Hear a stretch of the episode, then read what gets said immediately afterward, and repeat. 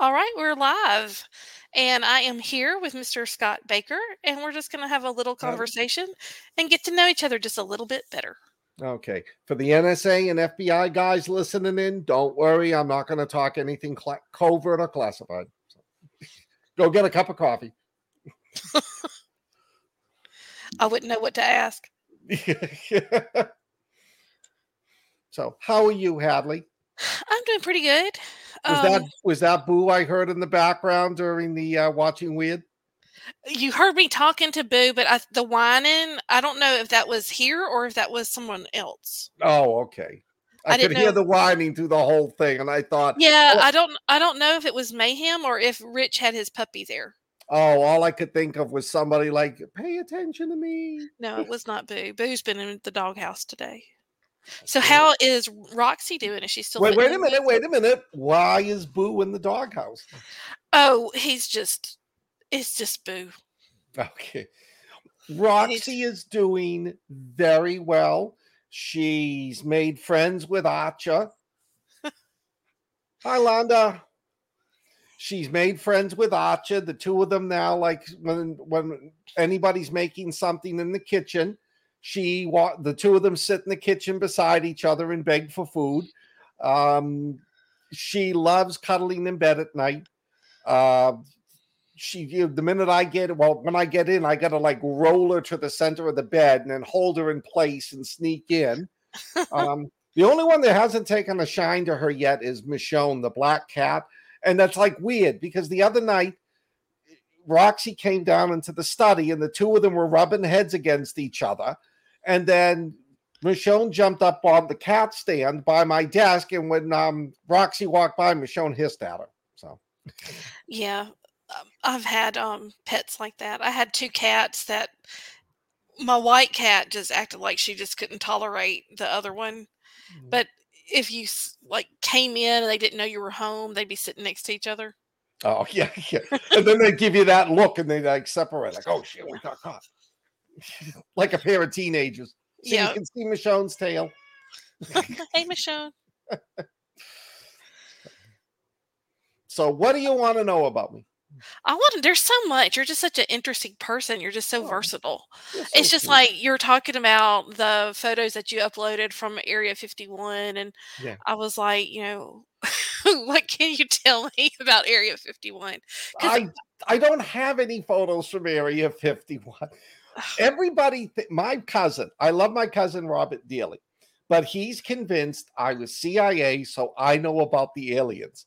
So every time, uh, like when I used to live in uh, Virginia or Florida, I'd come up here. We'd go for a drive, and he'd turn the radio up in the car, and he'd ask me, "What do you know about them?" And you know, I'm an I'm an ass sometimes, and I'd say to him, "Rob, I can't tell you anything about them. you know, they'll kill us." And one night, it was a Christmas. It was it was right before Christmas, and I was up visiting, and my cousin Robert and a friend of his were arguing. Um, they're big theorists that the moon landing never took place. And they were sitting there debating back and forth, you know, well, this proves that the landing never took place. And if you look at this, this proved the landing never took place. So after about 20 minutes, I pretended to get mad at them. And I says, You two have no idea what the hell you're talking about. I says, we landed on the moon. It was part of the deal. We gave them asylum. They gave us the technology. Why we did it. And the Russians and the Chinese and the Japanese and the Europeans haven't gotten there yet. And I walked out of the room. And a minute later, oh. his wife comes in and she goes, You are such an asshole. That's all they're talking about. I love it. I love it. I had a friend of mine who years ago before the computers became small. You know, when they used to have those big mainframes and you had to put them in these gigantic um, refrigerated containers to keep them cool. We had one of those in the basement of Langley. And somebody had written, had gotten a sign made, a professional sign, and wrote, Hey, Audrey. Hey, Audrey. Thank you. And somebody had gotten one of the professional signs made and put on an alien cryogenic chamber. And a friend of mine, he had a summer employee who all summer hounded him. You got to show me the aliens. You got to show me the aliens. So on this last day there was a summer intern. My friend says to him, Okay, I'm going to show you something. Okay. If you tell anybody, we're probably bo- going to both be dead. So he took him around the bill. I mean, he took him down service elevators. He walked him through the sub sub basement. And then he finally comes up and shows the kid. And the kid's like, because he sees alien cryogenic chamber. You know, the kid went around and told everybody. it's hilarious. So, what you're saying is, despite the stereotype that CIA agents actually do have a sense of humor. Oh my God. Yes. oh my God. Yes. We, I was in one office. We used to play the worst practical jokes on each other. We had all these, like, I had one friend of mine. I used to have this, his cubicle was right by my office, and I had this cow a Christmas cow that when you squeeze it, it played moo moo moo moo moo moo moo moo moo moo moo moo moo moo moo moo. And he said to me, he says, "Thank God when I come back from holiday, that goddamn cow won't be here anymore. Christmas will be over." So I took it home with me, Christmas holiday. I got his work phone number, and one day I just sat there, called it up, and I got the answering machine. I played it, hung up, called back a minute later. He like I had thirty of those messages when he got back we had one friend who was a huge pra- played the worst practical jokes. He went on a 30 day TDY. So we went out, we bought bags of those macar- uh, the styrofoam macaroni and a huge roll of shipping uh, shipping plastic. And we sent an email to everybody in the group. You know, if you want to get, you know, if you want to get Rich back, just you know, come over and put something on his head. They shrink wrapped everything except his computer, uh, except his computer, because you know they didn't want it to melt. They shrank wrapped his chair. They shrank wrapped his oh, everything in his office. One person even shrank wrapped every paperclip he had in the desk. We shrank wrapped the desk. We shrank wrapped the the floor covering that the chair goes on. And then two days before he came back, we shrank wrapped his cubicle and we filled it with the macaroni. It's funny. Yeah, so that's your tax dollars at work. Yeah, exactly. Uh, so tell me about your um childhood. I actually and I, and, and I ask for a reason is you are one of the funniest people that I know. You always you. just have these little quirky things that you say, and you're just so full of light and love. And I just, oh. I love it. And I just, were you always like this? And oh yeah, oh yeah.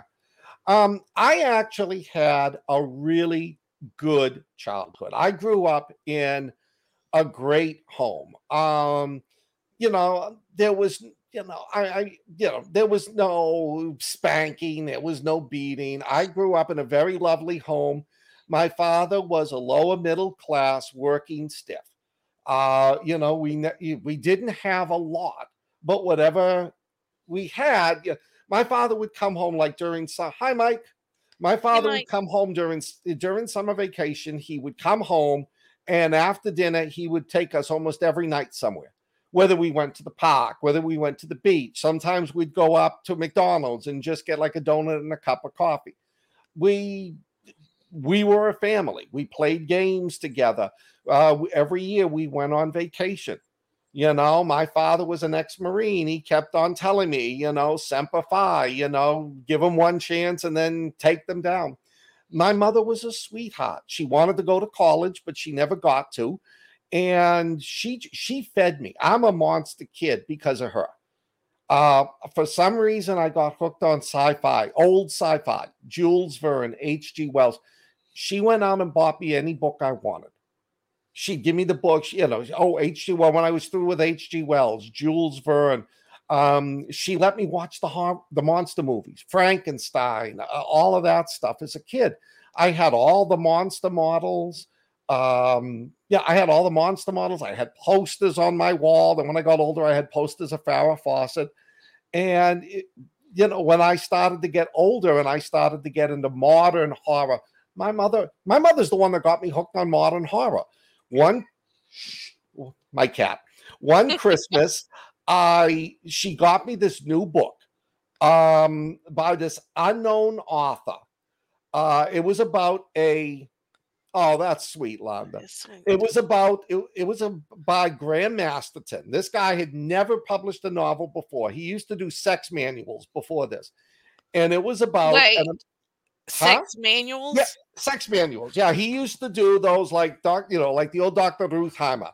You know, you take this and you put. I was here. gonna say people need manuals.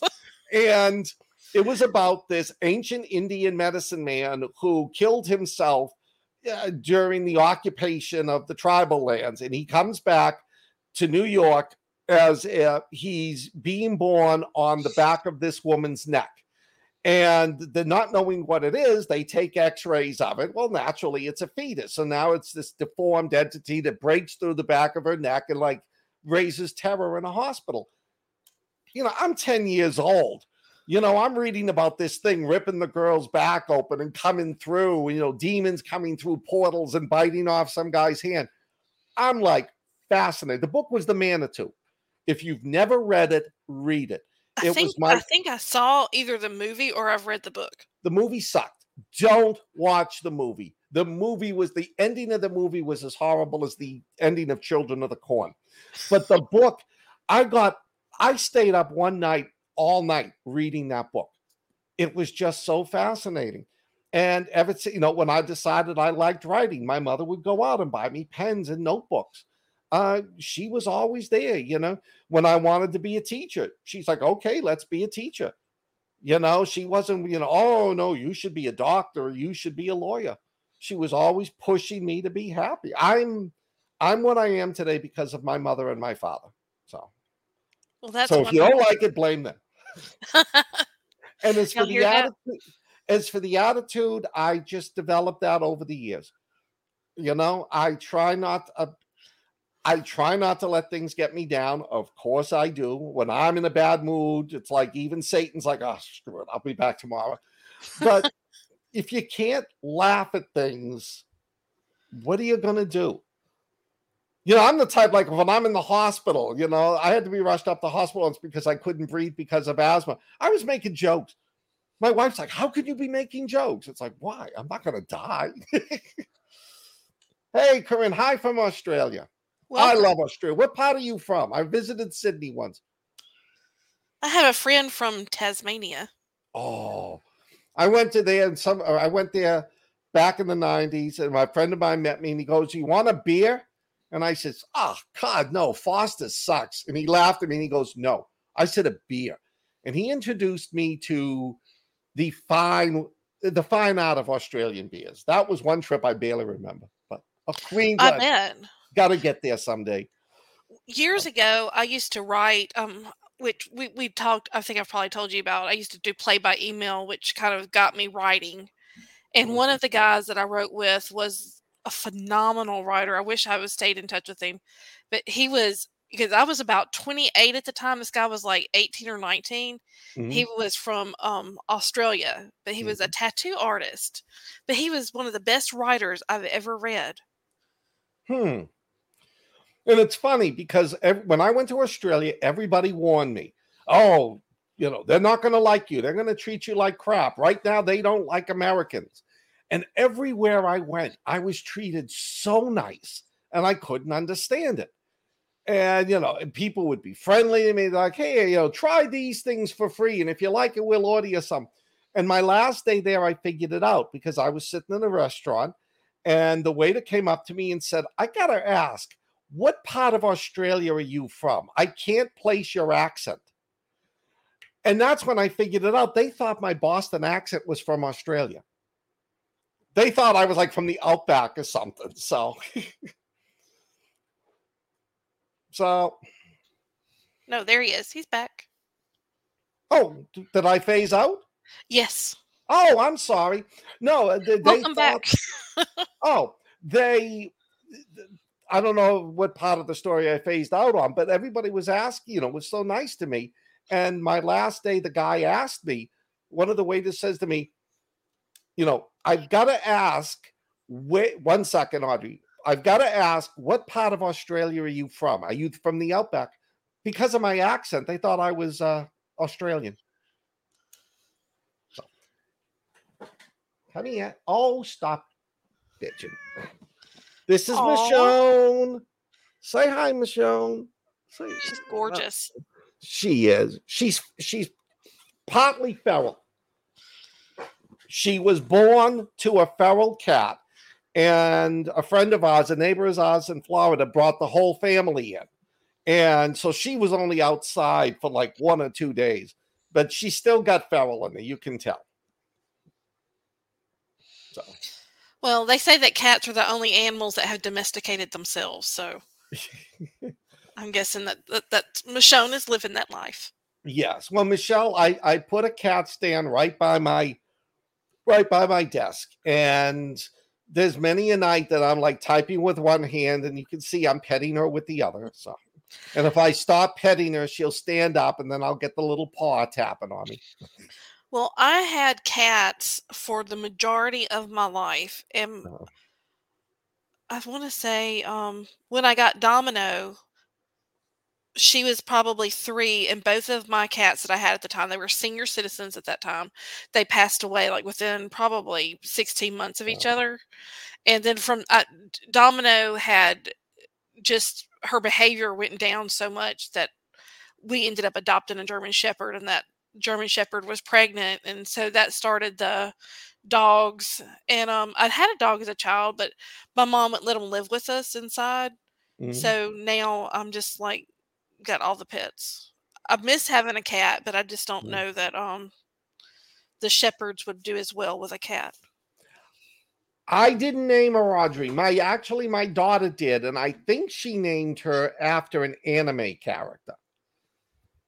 So, but yeah, no, we got um I never had pets. Oh, well, I had a cat growing up. It was my mother's cat, but it died when I was about 10. And then, you know, as a kid, I had gerbils and hamsters. I didn't get my first pet, a rabbit, until I was almost 30 years old. And I had, we had six rabbits um, I brought four of them with me down to Florida.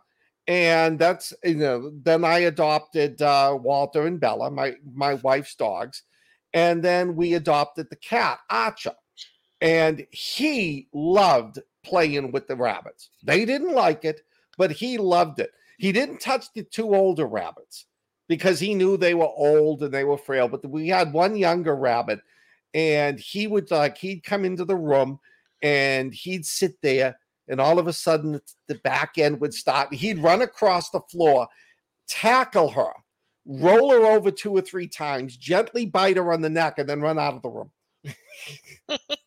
and then she'd look at me like what the hell did you do to me and then that same rabbit was this tiny little tan one and my dog bella must have thought it was her puppy because bella would come in and she'd get behind it and she'd use her paws and she'd push she'd push little willow and then like she'd put her paws beside her lay down and she'd groom her and this poor little rabbit's looking at me with this gigantic dog tongue licking her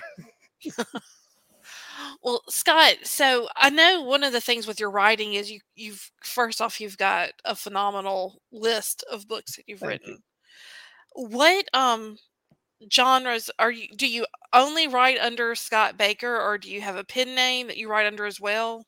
I or don't used, ask, don't tell. No, I used to have a pen name when I wrote um when I wrote my young adult series. But I finally got to the point it was like this is ridiculous. You know, I'm like doing twice the marketing so I got rid of that pen name. I now write all of my horror, sci fi, fantasy under the name Scott M. Baker. I do have on Vella, and I will put it, I'll put the link to it on my Scott Baker's Realm of Zombies, Vampires, and the Paranormal, uh, an espionage novel I wrote under a different name, Robert, I think Robert Lansing or something like that. And See, I started writing as a. Uh, I started writing techno thrillers and espionage. I started that in the 1990s. I did a couple of novels which were so bad no one has ever read them. I just refused. It's like if you read these novels, you would never pick up a book of mine again. and then in, 19, in around 1997, no, 98, 99, I wrote uh, a techno thriller about because I spent years, I spent about 10 years doing North Korea issues, and I worked on nuclear weapons, ballistic missiles, and bioweapons for much of my career. So I wrote this novel about North Korea producing five nuclear weapons. They test one, and then they tell the United States, we've hidden the other four in the United States. If you do not get out of South Korea in 48 hours, we're going to set them off. I got an agent. He loved the book. He had it with a, he never told me the name, but he had it with a big name uh, publishing house in New York, and 9 11 hit. And the market for espionage and techno thrillers dried up like that overnight. So um, I spent two years fighting the war on terrorism. I was being shipped all over the Middle East. And then when I came back, you know, I thought, well, what should I do? And, you know, it was like, well, I love horror. I've read horror. I've watched horror all my life.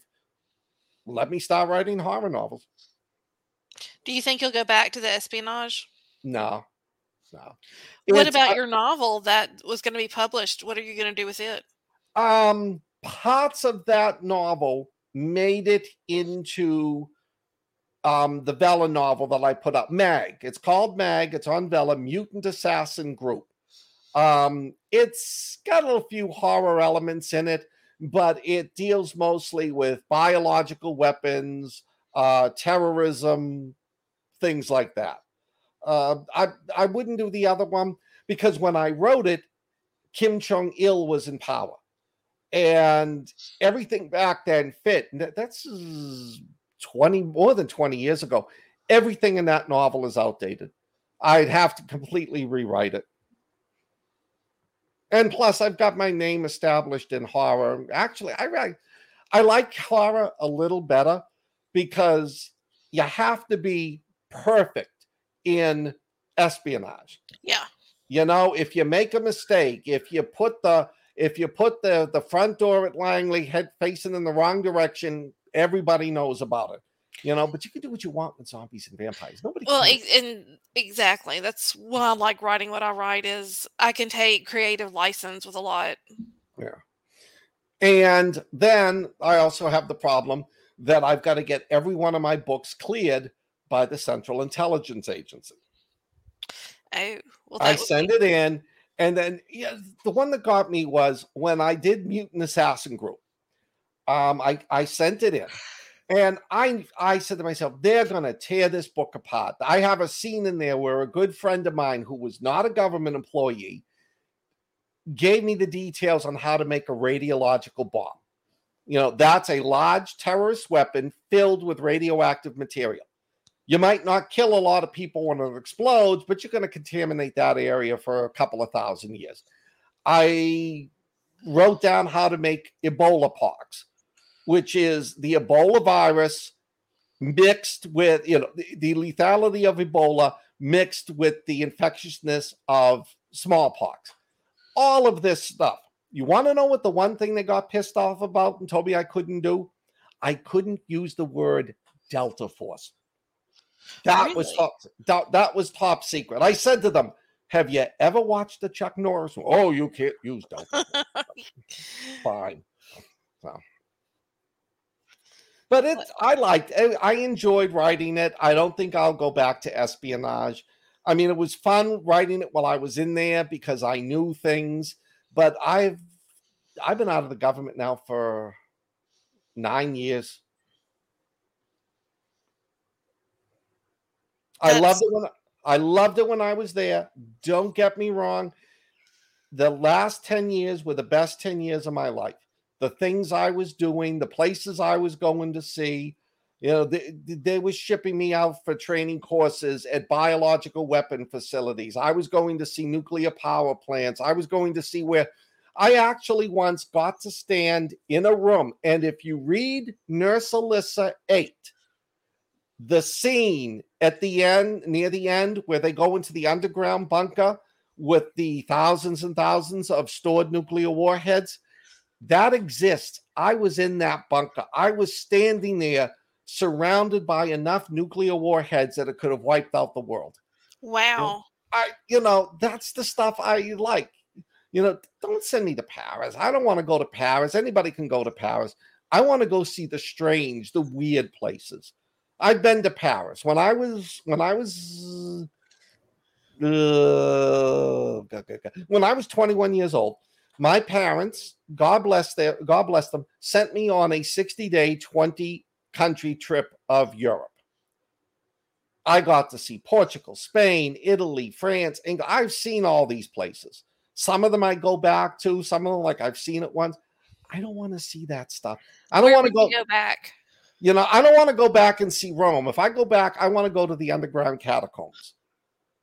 You know, when I was I was in Kuwait for seven months, and a friend of mine who worked for the military took me and a buddy out to the remember the highway of death in the first Gulf War. Yeah. No, I've never gotten there, but I wish I could. um, remember the highway of death during the first Gulf War when yeah. we like blew apart the Iraqi? They just put, towed all the vehicles over a sand dune and left them. So my friend that took me and another friend, we're walking around all these vehicles. We're picking up souvenirs and there's wild dogs running around. You so know, where's the scariest place you've been? You want to know the actually uh, the, the scariest well, yeah. the Scary. scariest place I have been. The only time I felt threatened was on a subway going through a bad suburb of Paris. Really? There was a very bad element on the train, and me, a friend of mine, and his wife and we i that was the only time i was scared and that was the only time i felt like i might not make it out of this. Wow. Yeah. Now i'm also you know so you don't think yeah but when he does tie you up he does bring you good food so. He gives you, know, you a safe word like I was when uh, I was in Kuwait once, and there was this at the train yard. We, had, you know, the Air Force had blown up a, a train of Iraqi God, and there was this uh, Iraqi Soviet-made tank on its side with the turret on the ground. So naturally, you know, yeah, we're CIA, but everybody's like kids. So we all go down there and we're all taking photographs, you know, one foot in the tank, holding the gun in the air. And I sent it to my wife at the time, and my wife sent me an email and she says, You're an asshole. Have you looked in the ground? And we looked at the photo. Dozens of unexploded ordnance, mortar rounds, tank shells just laying there. you know, I didn't tell her that, that, you know, that my friends and I went to the Iran Iraq battlefield. Like we're driving down the road with mines on either side of the cars. well, so I mean, if you could go back to any country and live, where would you have gone? South Korea. I spent three years living in Seoul and I loved it. I was fortunate enough, I wasn't living on the military base. I was living in a housing complex right near the US Embassy, since that's where I worked. I loved Korea. The Koreans are some of the nicest people I've ever met. You make a friend in Korea, you make a friend for life. And there was this, oh, I love telling these stories. Right around the corner from my house, across from one of the imperial palaces, was this old little coffee shop. And people could smoke cigarettes in Korea. And I used to go there on my day off, you know, with my pen and paper and that. And I would I would write and smoke a cigar. And the the woman who owned it, the mama san who owned it, she loved me. I don't know why she, but she just she took me in as her own. And one day, her husband, her husband couldn't stand me. He came in and he made me put out the cigar. So I put out the cigar, and then she comes in. She looks, her eyes widen, and she goes out in the kitchen and she's yelling and screaming at him. And you could hear her. And all of a sudden, he comes out and he drops an ashtray on the table and he walks away. so then she comes out and she goes, you know, smoke, smoke, smoke. So I lit up a cigar. So a couple of weeks later, I'm smoking. He comes in. He takes this huge fan, uh, floor mounted fan, puts it right in front of my table. So the smoke, the, the wind is blowing on me to blow the smoke back in my face. She comes in five minutes later. She saw this she freaks. She goes out and back. You could hear her yelling and screaming at him. He comes out. He sorry. He rips the cord out of the wall, gives me a dirty look, brings it back. She comes out and gives me an nice coffee. And then like one time I'm waiting for my my first wife, and this young Korean girl was watching me and she comes over. Now I did not speak a word of English. I can barely speak English. So she comes down and she sits in front of me and she starts talking to me. At first, it, it's very popular in Korea for Koreans who are learning English to sit down and chat with you and like, hey, you know, I'll buy you a cup of coffee. Will you will you talk English with me? She didn't know any English. So I kept on pointing to my wedding ring. And she just stood there and kept on talking and kept on talking. And after about 10 minutes, the mama san comes over and starts yelling at her and pointing her finger at her and pointing to me and pointing her, wagging her finger at her. So she gets up and moves. So a little later, my wife comes in and she sits down and the woman leaves. And the mama san comes out with this huge bowl of uh, this huge hot fudge sundae and puts it in front of my wife. And she goes, I'm so sorry. I am so sorry. I'm so sorry. And she backs into the kitchen. And my wife looks at me and goes, What did you do? she was protecting me, you know. but uh, I, I've had a lot of great Korean friends. They're some of the best, they're the sweetest, kindest people. I loved living in Korea. Uh, I would go back there and live there in an instant.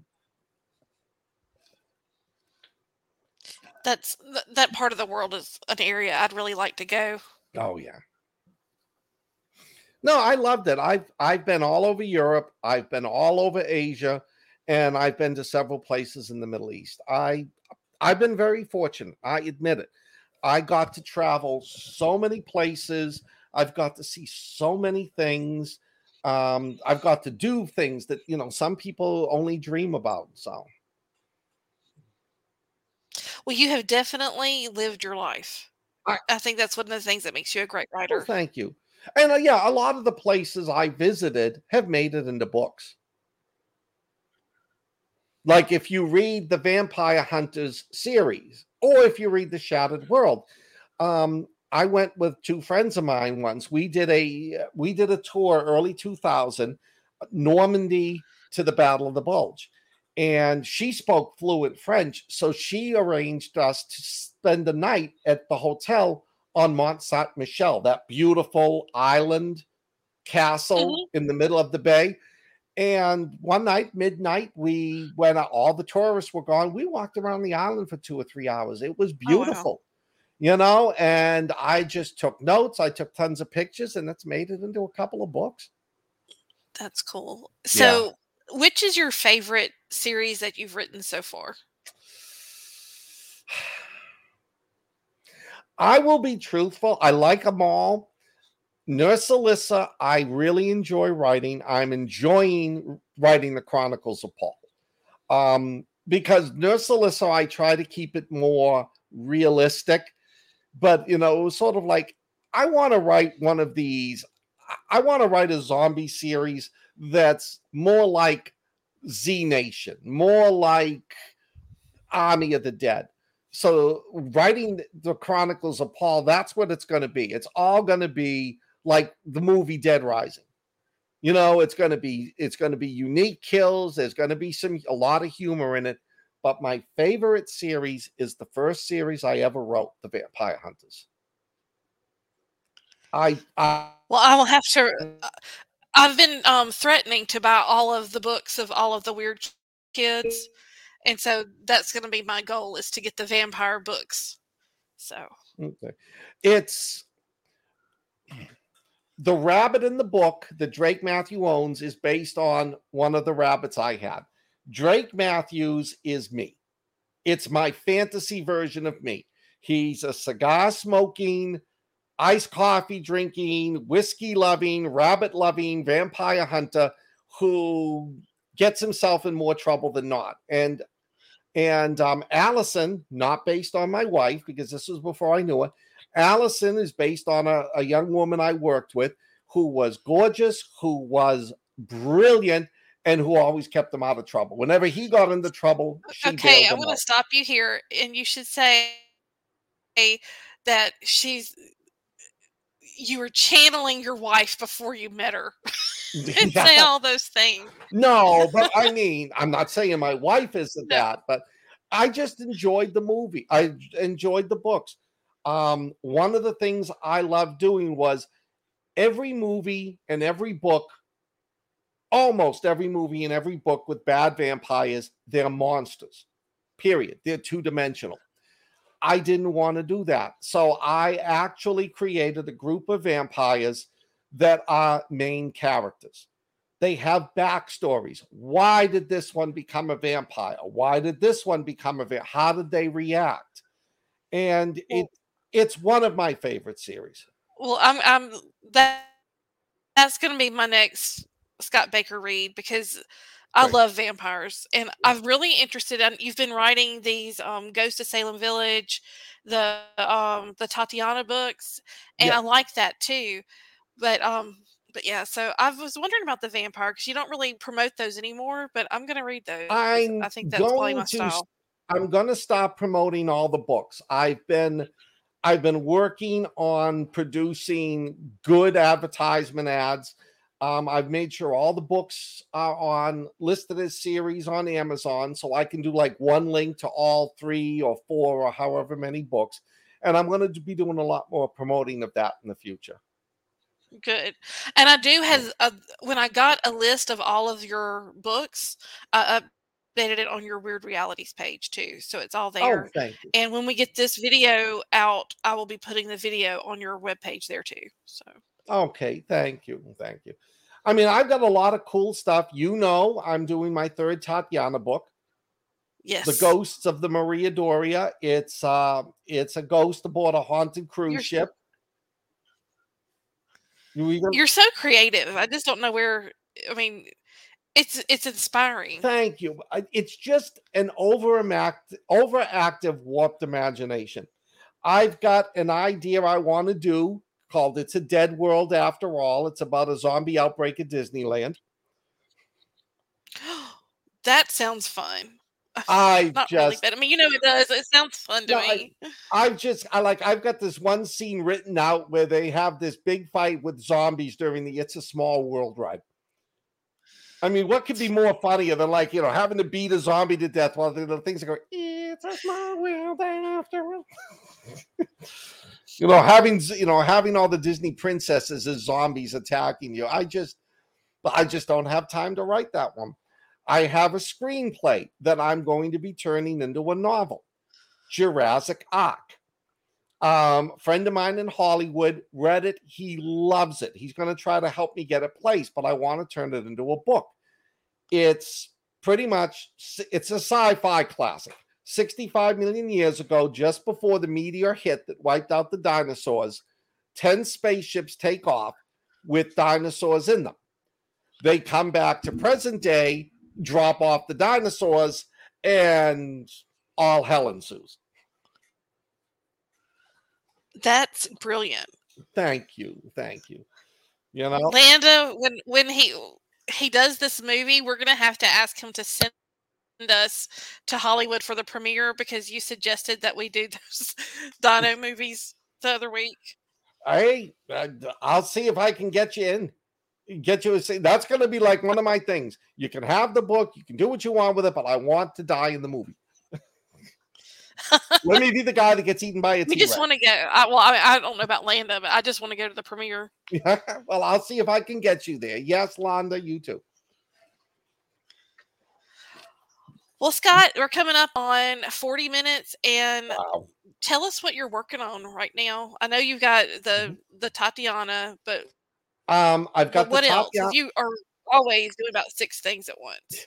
Um, I've got the Tatiana book. I'm finishing up the first round of edits. I'm looking to get the book out around mid August, but that's going to depend on when I can get the book cover. I've started working on the second Chronicles of Paul book. Um, this one is going to be fun. I've already got like where they're going to have the two main battle scenes. This is, it's really got, it, it does like I me, it does have a little bit more of a Z Nation flair to it. That you know, all the kills in this one are going to be something you would expect in a movie. Then I'm Well, do the Chronicles of Paul stand alone? I mean, do you have to read the Nurse Alissa? no, no, no, you don't. No, you don't. Nurse Alissa constantly is mentions in several of her books her survivor, survivalist husband, Paul. He's the remember the one, he's the one that created the Yeah. cabin. what I decided to do was what happened to Paul?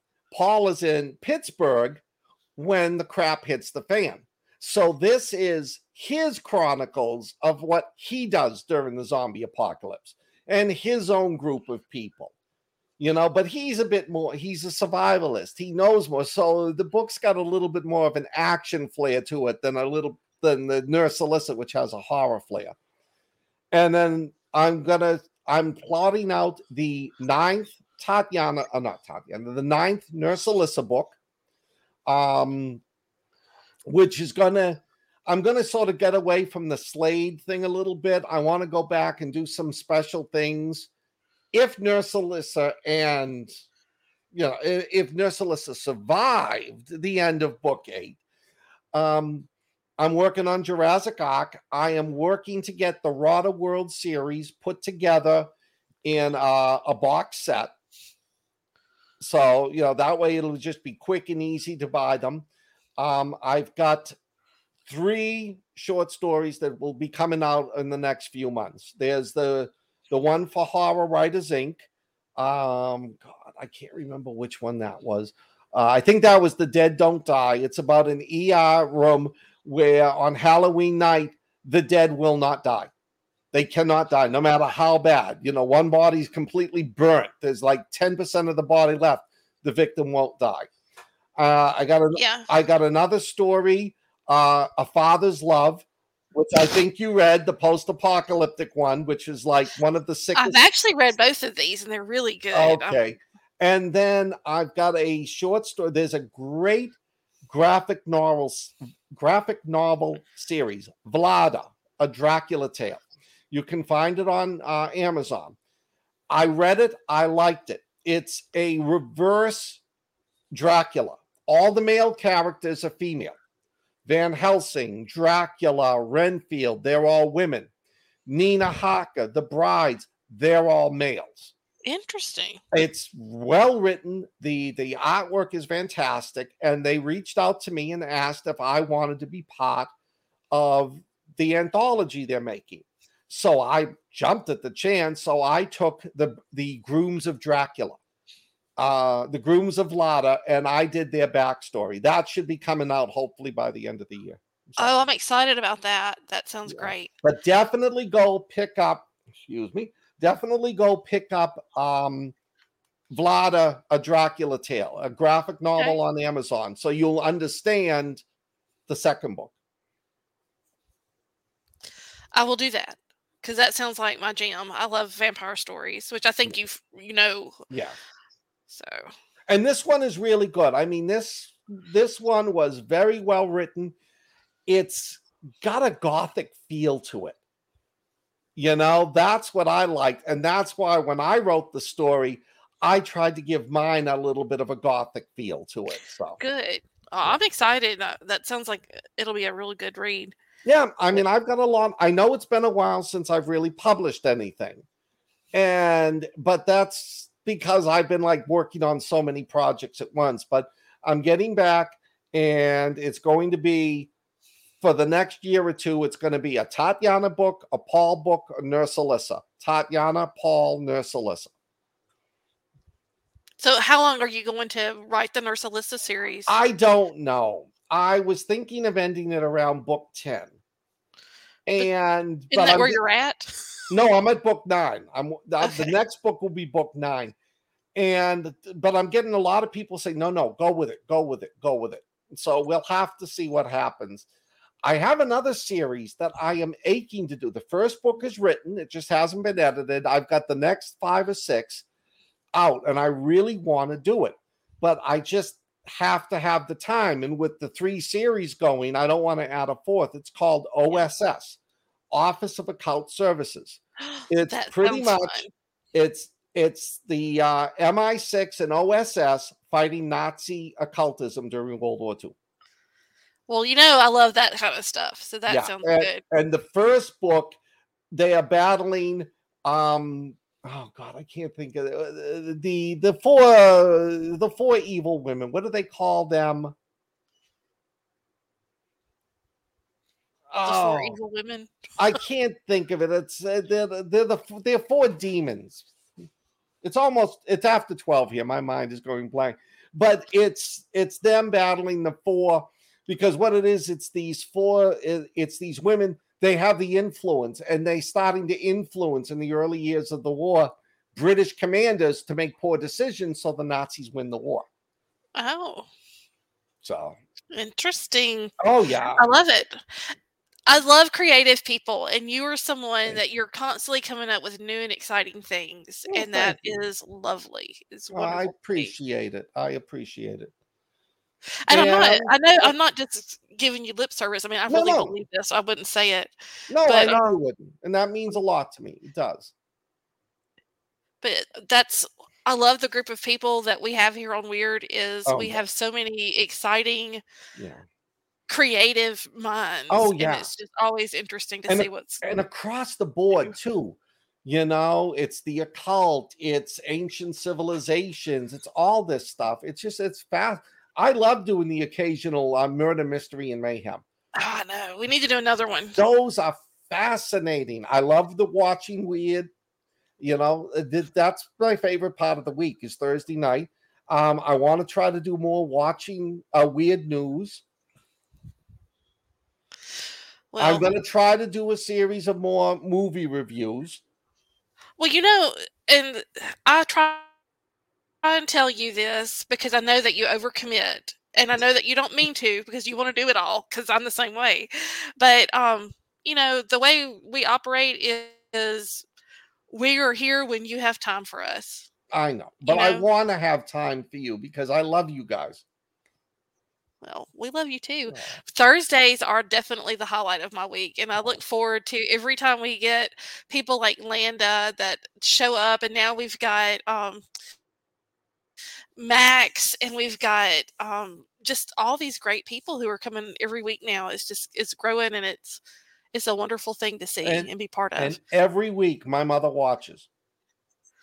My well, my my my 10 year old nephew sets her up with a computer and she watches. She doesn't know how to use the computer, but she's watching. You know, that's why we never see her comments. So, well, that is still awesome. Yeah, but... so she she gets to watch, and uh, I mean, it's it's it's great that she.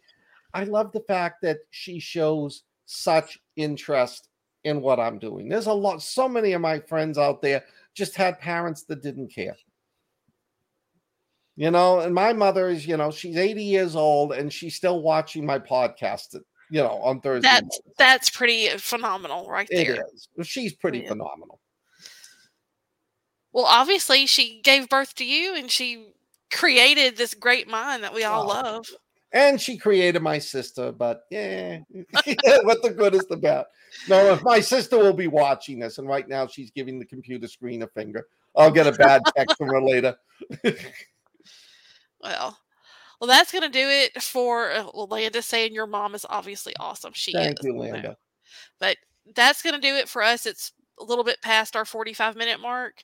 And I'll get this up and I will send it out tomorrow oh, and right. get some rest. I know you don't sleep at night, but no, I'm not. I'm a night owl. So. You're a vampire, let's face it. I really think I am. You know, it's like when the sun comes up, it's like well, I can see my face in the mirror, so it can't be too bad. well, it is always a pleasure. I would love to continue doing these every now and then so people can get to know the real Scott Baker in a little step more than the amazing mind that creates all this wonderful art. But definitely, um, if you have some time, let's do it again. Anytime. Well, you know, I say, Scott, all the girls love you. It's I just know, the truth. Just, all the girls. I know. You. I'm just. it, make, it makes me humble. no, humble is the one thing I never am. But well, but again, the next time you have a little bit of time and you want to talk, just let me know. We'll set it up and we will um, have another live stream of and this for your and fans. Everyone out here who's on the line now, or anybody who watches this, I am open. If you need, you got a question you want to ask me, just either put it on my page or direct message me. I, I'm very open. I love talking with my fans. That's one of the best parts of being a writer is interacting with the fans.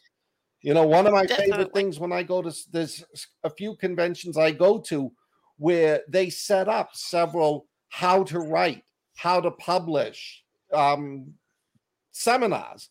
And I love those. I love talking to the people who are aspiring writers.